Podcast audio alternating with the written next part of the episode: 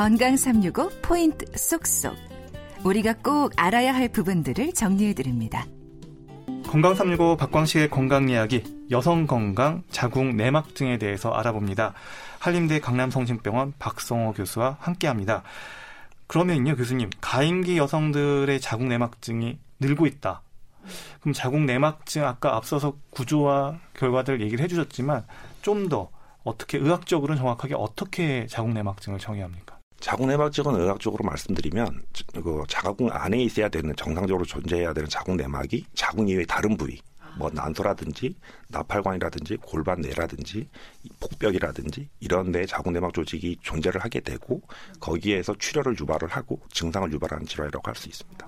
음, 그러면 요즘 난임에 대한 관심이 많은데 난임하고의 연관성은 어떻습니까?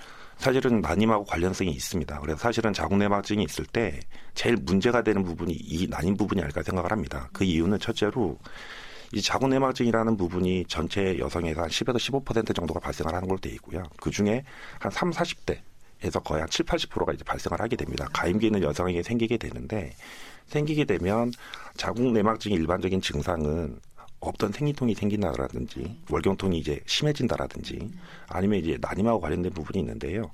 이제 자궁 이외에 다른 복강 내에서 뭐 난소라든지 이제 그런 불에 출혈이 되면 이제 사람 몸은 이제 출혈이 고이게 되면 이제 배 안에 고이는 거기 때문에 골반 안에 고이는 거기 때문에 그게 흡수가 돼야 되거든요.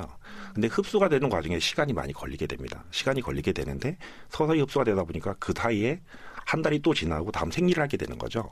그렇게 되면 또 다시 그게 반복이 되다 보면 음. 출혈과 흡수가 반복이 되다 보면 유착이라는 게 생기게 됩니다. 그래서 나팔관이 주변 조직하고 이렇게 들러붙는다든지 이런 상황이 되게 되면은 나팔관이 원래 해야 되는 그 기능을 못 하게 되는 거죠. 아. 그렇게 되면은 이제 임신에 영향을 줄 수 있다고 생각을 하고 실제로 많은 분들이 그런 부분 때문에 고통을 겪고 있는 분들이 있습니다. 음, 그러면 자궁 내막증은 어떤 질환의 특성상 재발이나 아니면 그 예후가 어떻습니까? 자궁 내막증은 사실은 안타깝지만 완치가 되지 않는 병이라고 할 수 있습니다. 아. 왜냐하면 이제 생기는 원인 자체가 생리혈이 역류가 돼서 생기는 거기 때문에 생리를 하는 한은 재발할 수가 있다고 보는 것입니다. 그러면 일반적으로 봤을 때, 어, 왜 치료를 했는데 재발이 될까? 이렇게 생각하실 수가 있거든요. 근데 이제 실제로 치료를 하게 되면 뭐 수술적 치료라든지 여러 가지가 있겠지만 대부분 수술적 치료를 시행을 하게 되는데요. 저희가 수술을 하게 되면 눈으로 육안적으로 보이는 병변만을 제거하게 되는데 실질적으로 보이지 않는 부분에 병변이 있을 수 있거든요. 이제 그런 부분이 문제가 되는 것 같습니다. 음.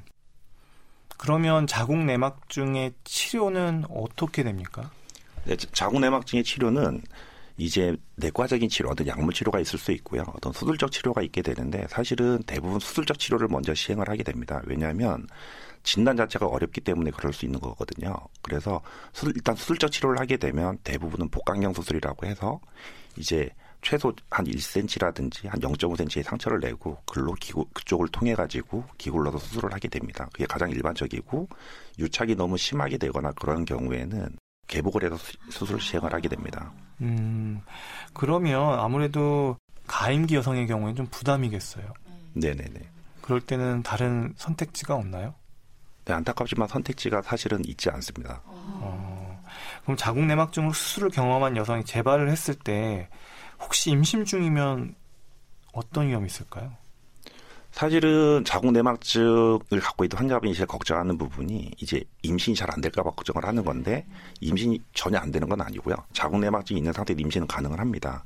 근데 임신이 됐다라고 하면 실제로 자궁 내막증이 임신 자체에 영향을 주는 건 아니고요.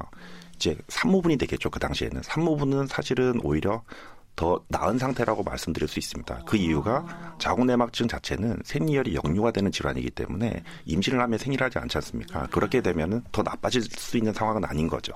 음, 그러면 이렇게 자궁내막증에 대해서 좀 알아봤는데 이 정말 좀 만만치 않은 병이고 조기에 조금 발견을 해서 좀 관리를 해야 하고 이렇게 좀 생활 습관이나 여러 가지들 좀 다스려야 되겠네요.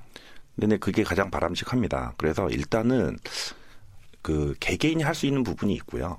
이제 본인이 좀 더 노력을 해서 이제 병원을 찾아가야 되는 부분이 있을 것 같습니다. 이 이유는 아까 말씀드린 것처럼 실질적으로 생리혈이 역류가 되는 거를 본인이 어떻게 조절할 수 있는 부분은 사실은 아닌 것 같고요. 이제 우리가 알려진 원인 중에서 어떤 뭐 면역 인자가 있어가지고 뭐 면역 기능이 떨어지지 않게 한다든지 식생활을 좀 개선을 해서 보면 다양한 정보들이 많이 있긴 한데요. 일반적으로 보게 되면은 녹색 채소가 이제 자궁내막증의 증상을 완화에 좋다라든지 뭐 견과류가 좋다라든지 그런 부분이 있고 어떤 육식을 좀 줄여라 이런 부분이 있고 과도한 음주라든지 과다 카페인 섭취를 줄여라 이런 부분도 사실 있을 수 있습니다. 이런 부분들은 우리가 충분히 할 수 있는 부분이고요.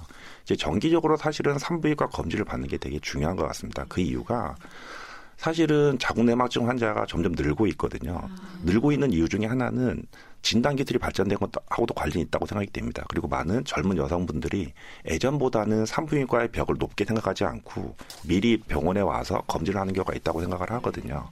그래서 이 자궁내막증 자체가 이제 대부분 환자분들이 모르고 오시는 경우가 굉장히 많거든요. 그래서 아, 남들도 생리통이 있는데 저도 생리통이 좀 있는 것 같아요. 이렇게만 오셨다가 이제 검사를 해보고 뭐 초음파 검사라든지 이런 검사를 해보면서 비로소 이제 깨닫게 되는 거죠.